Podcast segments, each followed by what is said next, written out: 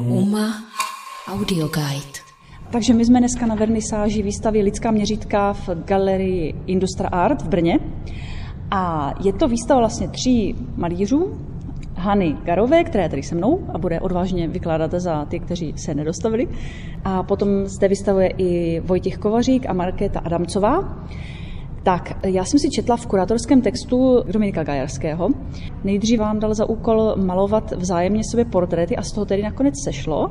Takže co je konceptem tady téhle výstavy? Protože se to jmenuje lidská měřítka, já jsem si četla, že to hlavní téma je figura, ale nepřijde mi, že byste všichni tři autoři měli jako hlavní téma nějakou figurální malbu. Tak můžeš osvětlit, na co se vlastně díváme?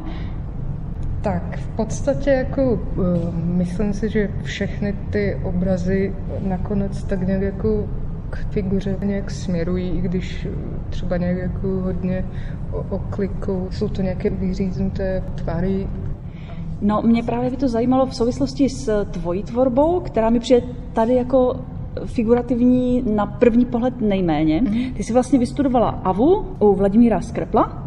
Ty máš takový hodně specifický rukopis, takovou hutnou expresivní malbu. si nemyslím právě, já se tak trochu možná vnitřně jsem se po škole začala nějak jakoby vymezovat nějakému jako stylu nebo ně, něčemu, co by nějak e, právě bylo úplně jakoby charakteristické pro mě, že jsem začala po škole tím, že jsem dejme tomu zničila svoji diplomovou práci, která byla čisto krezební, tak jsem začala od znova, najprv to byly jako dva roky jenom nějaké práce do nějakých sešitů, skicáků a byly to taky možno ne úplně na první pohled figurální nebo figurativní věci, ale myslím si, že figura nebo člověk je pro mě nějakým způsobem v té tvorbě takový uh, základ, že i když je to, dejme tomu, tělesnost, která je fyzická, že je to, to gesto, kterým uh, ta, ta věc vzniká, že ten člověk stojí před tím plátnem a není to ta postava, která je uvnitř,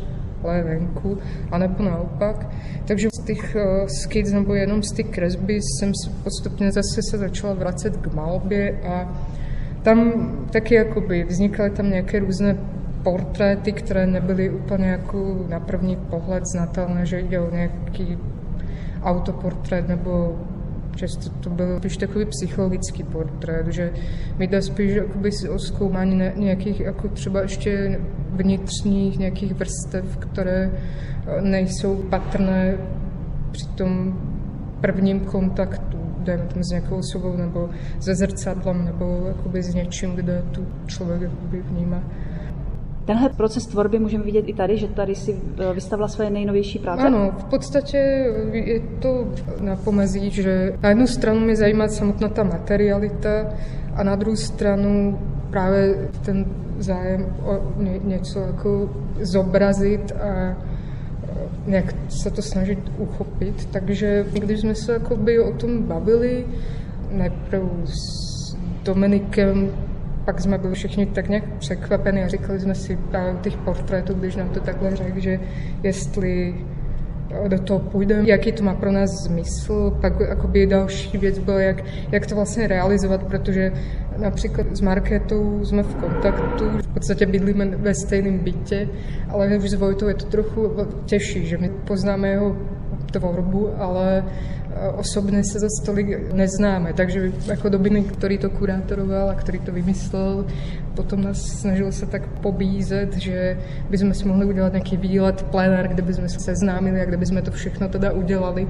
Jenomže tím, že každý eh, jede v té své tvorbě a někdo nechce dělat kvůli tomu nějaké omezení typu, že nevím, oni dva například dělali diplomku, takže pro ně bylo prioritní nějak se soustředit na to a řekli jsme si, no tak to necháme na léto a pak se do toho pustíme, strávíme spolu, dáme tomu týden v kuse a budou to fakt jenom výstava z, jakoby z toho, jenomže pak tam ještě přišly nějaké jejich rezidence a takové ty pobyty po škole.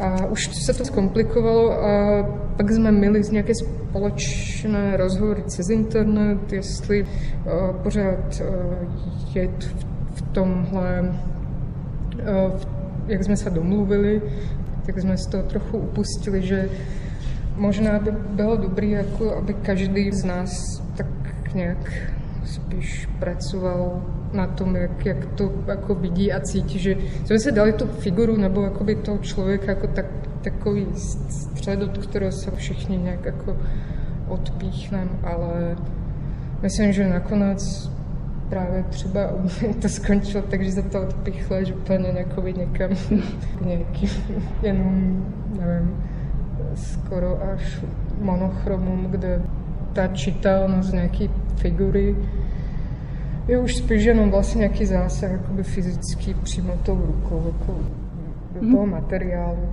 Takže se úplně posunul význam toho, že to není zobrazování figury, ale obecně, co znamená jako jo. spojení figury a malby.